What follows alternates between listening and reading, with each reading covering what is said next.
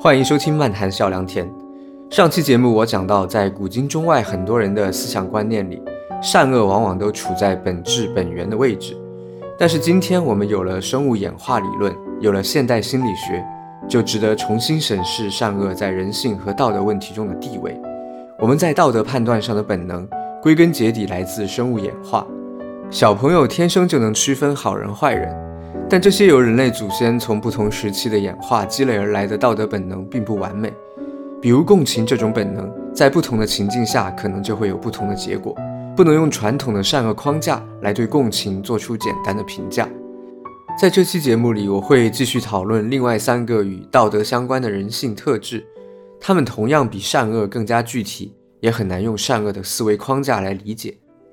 首先是我们天生的公平意识。公平意识最朴素的表现形式就是平均分配财产，比如孔子就说：“诸侯不患寡而患不均。”在人们怎样分配财产方面，有个经典实验——最后通牒游戏。这个游戏是由两个人一组，实验者出钱，比如说出十块钱，A 来选择这十块钱怎么分，B 来选择要不要接受。如果 B 接受，两个人就按 A 的方案各自拿钱离开；如果 B 拒绝，两个人都得不到钱。如果这个游戏只玩一次，不考虑重复游戏的策略，那么按照只考虑自身财富增长的经纪人假设，哪怕 A 给自己分九块，只给 B 分一块，B 也应该接受，因为 B 拒绝的话，连一块钱也得不到。但实际上，如果 A 真的这么分，B 很有可能宁可两个人都得不到钱，也不接受这样不公平的分配。我们会因为不公平的分配感到愤怒，在愤怒情绪的影响下，就会做出拒绝的决定。事实上，有很大比例的分配者都会选择接近五五开的分账，不管实验对象是现代化的国家还是亚非拉原始小社群。虽然分配比例有不小的差异，但拒绝明显的不公平分配和更倾向于平均分这两个趋势还是基本成立的。二零一四年，我在跨文化心理学的选修课上实际操作过这个实验。当时有六名外国语学院和社会学院的同学和一位心理学系的老师参加。我请他们想象自己是分配者，提出了总额一百元的分配方案，把分给对方的金额写在卡片上，折好之后交给我。我把交上来的卡片打乱，又分给他们，让他们选择是否接受这个分配。有六位分给了对方五十元，有一位分给了对方三十元。拿到五十元卡片的六个人都接受了分配，拿到三十元卡片的那个人选择了拒绝。当然，实验一开始我就说了，只是想象有一百块钱，我并没有真的拿出几百块分给他们。最后通牒游戏还有独裁者游戏等等变种，也就是 B 只能接受不能拒绝，这里就不展开。有兴趣的朋友可以自己找找资料。接下来我想介绍一个分配工作任务的实验，可能会让我们看到公平意识的另外一面。有两项实验任务，一项做对了有奖励，另外一项则没有。接受实验的人两两一组，我们分别称为 A 和 B。在第一组实验里，实验者告诉 A 可以优先选择做哪一项任务，然后让 B 去做另外一项。二十个人里面有十六个人都选择了自己去做有奖励的任务。在随后的问卷调查中，只有一个人表示最道德的分配方式就是把有奖励的任务留给自己。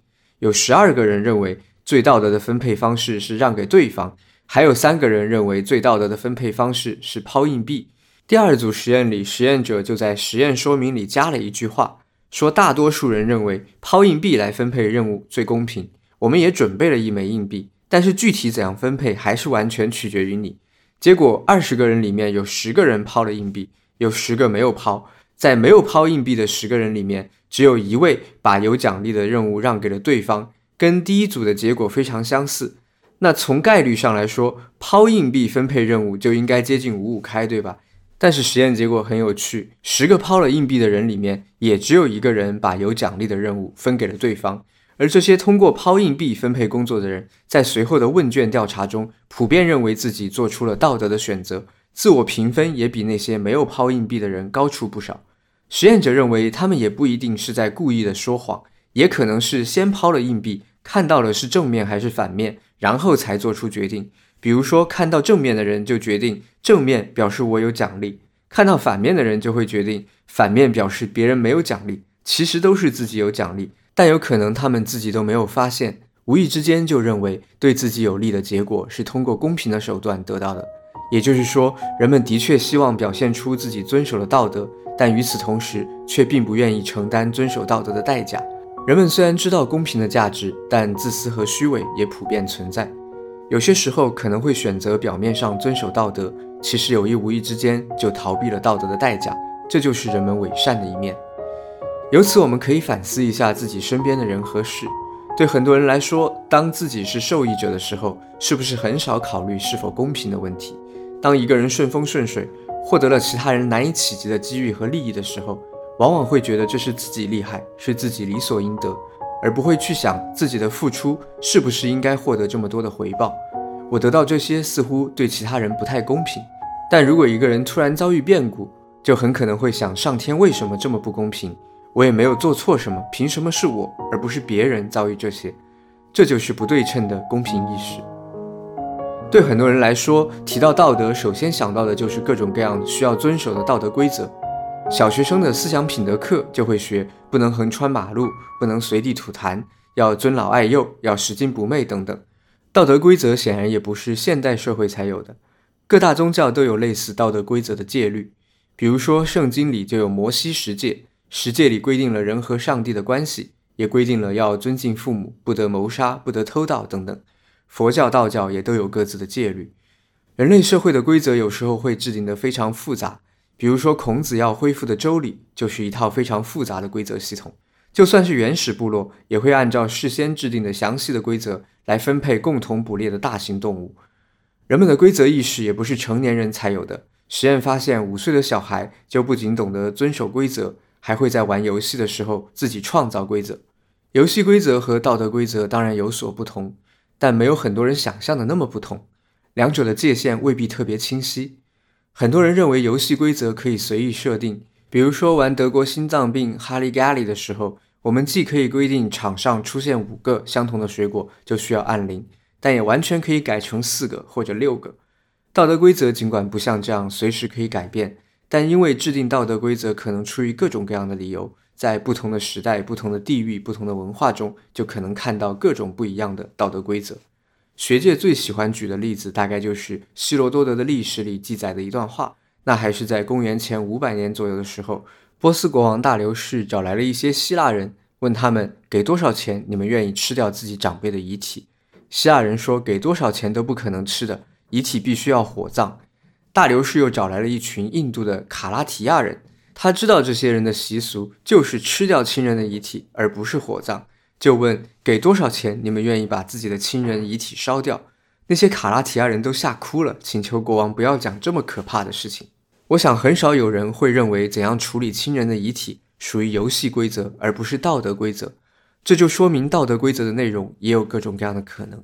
这些各式各样的道德规则为人们的交往带来了秩序，遵守规则就可以获得其他人的认同，避免很多不必要的冲突。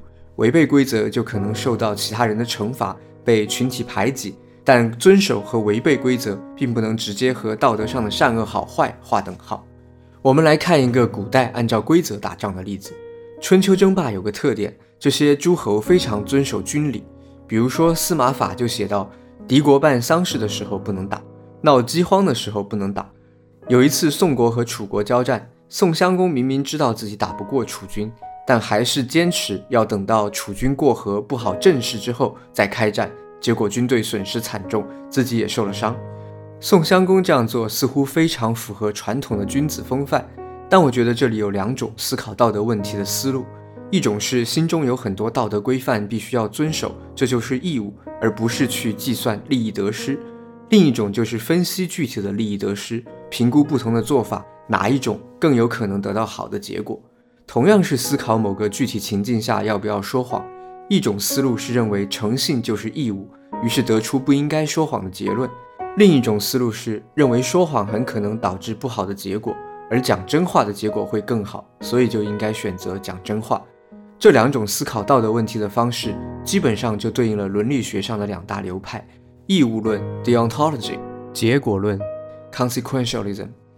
我们更熟悉的道德思维是义务论的思路。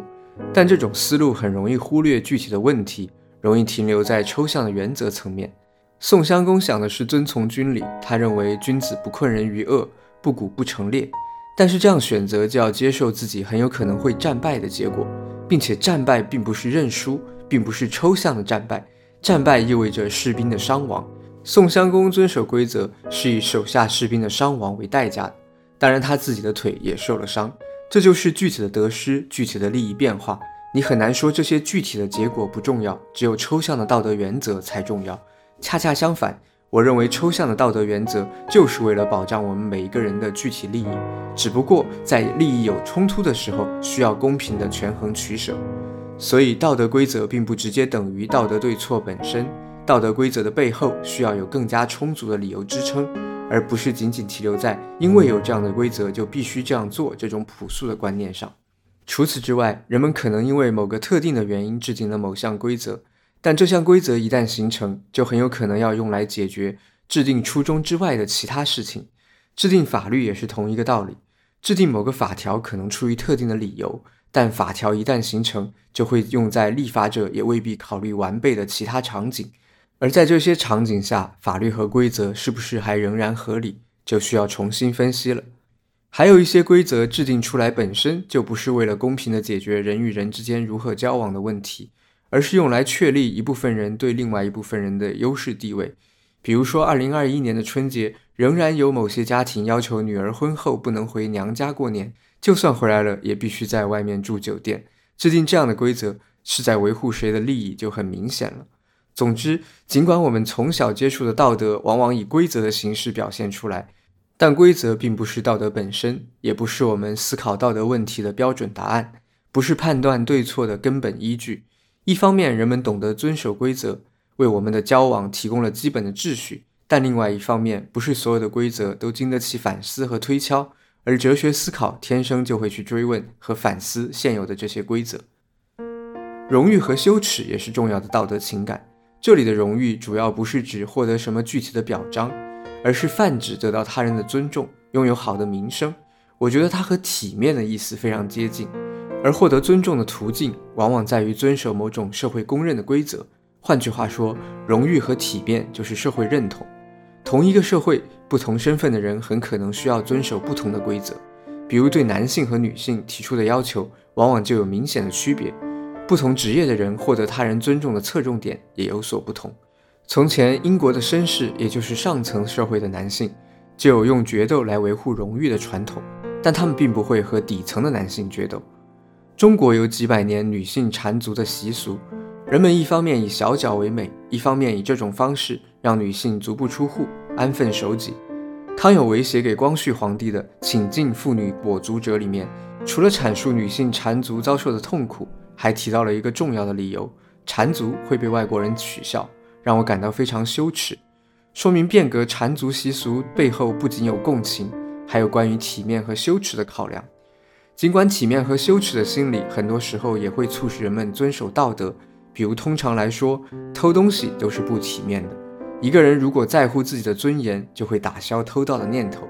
又比如，一个媒体工作者可能觉得，虽然做个标题党会获得更大的点击率。但不体面，于是就不愿意这样做。这些情况下，体面和羞耻就发挥着正面的作用。但对体面的追求并不必然成为道德的辅助，因为什么体面，什么不体面，取决于当时的社会共识，而社会共识并不一定就是正确的道德观。正如规则的背后未必有充分的理由一样，荣誉观念的背后的理由也未必经得起考察。例如，在有严格等级秩序的社会里。上等人可能就认为跟下等人来往不体面，上等人做下等人的工作就会感到羞耻，怕别人嘲笑。有些印度的高种姓摄影师就会让低种姓的助理携带设备，觉得自己不应该做这些杂事。又比如，在很多文化里，月经都是羞耻的，并且这种羞耻并不是隐私上的羞耻，而是一种禁忌甚至歧视，这就对很多女性造成了心理上的伤害。我们会看到，长期以来。女性常常遭到名誉和羞耻观念的霸凌。二零一五年，一位迪拜的搜救警察向媒体讲述他职业生涯中最难忘的一次事故。多年以前，一位二十多岁的女性溺水之后大声呼救，旁边的父亲却极力阻止要营救的人。他跟警察说：“我宁可女儿被淹死，也不愿意陌生男人碰触她。”于是女儿就真的被淹死了。这件事已经够荒唐了，但还有更荒唐的。一九九九年，巴基斯坦一位大商人的女儿萨米亚被亲生母亲带来的枪手给杀了。这场谋杀的理由是萨米亚要和已经分居四年的丈夫离婚。按照当地的观念，离婚会极大的损害家族的名誉，所以她的父母一直只同意分居，坚决反对离婚。当他们知道女儿已经找了律师，准备办离婚手续的时候，悲剧就发生了。类似这样的荣誉杀人 （honor killing） 还有很多，参与其中的凶手极少被法庭定罪，杀手都认为自己在做正确的事情，完全不怕暴露自己的身份。即使到了二零二零年，类似的杀害仍然在发生。对我们来说，可能这些悲剧发生的文化背景和社会共识非常陌生，所以会觉得荒谬。但是我们应该不难理解，为了维护自己的名誉，人们有可能理直气壮地伤害他人。我想有不少人都觉得，如果你出言不逊，侮辱了我的家人，那么被我打一顿就是你应得的教训。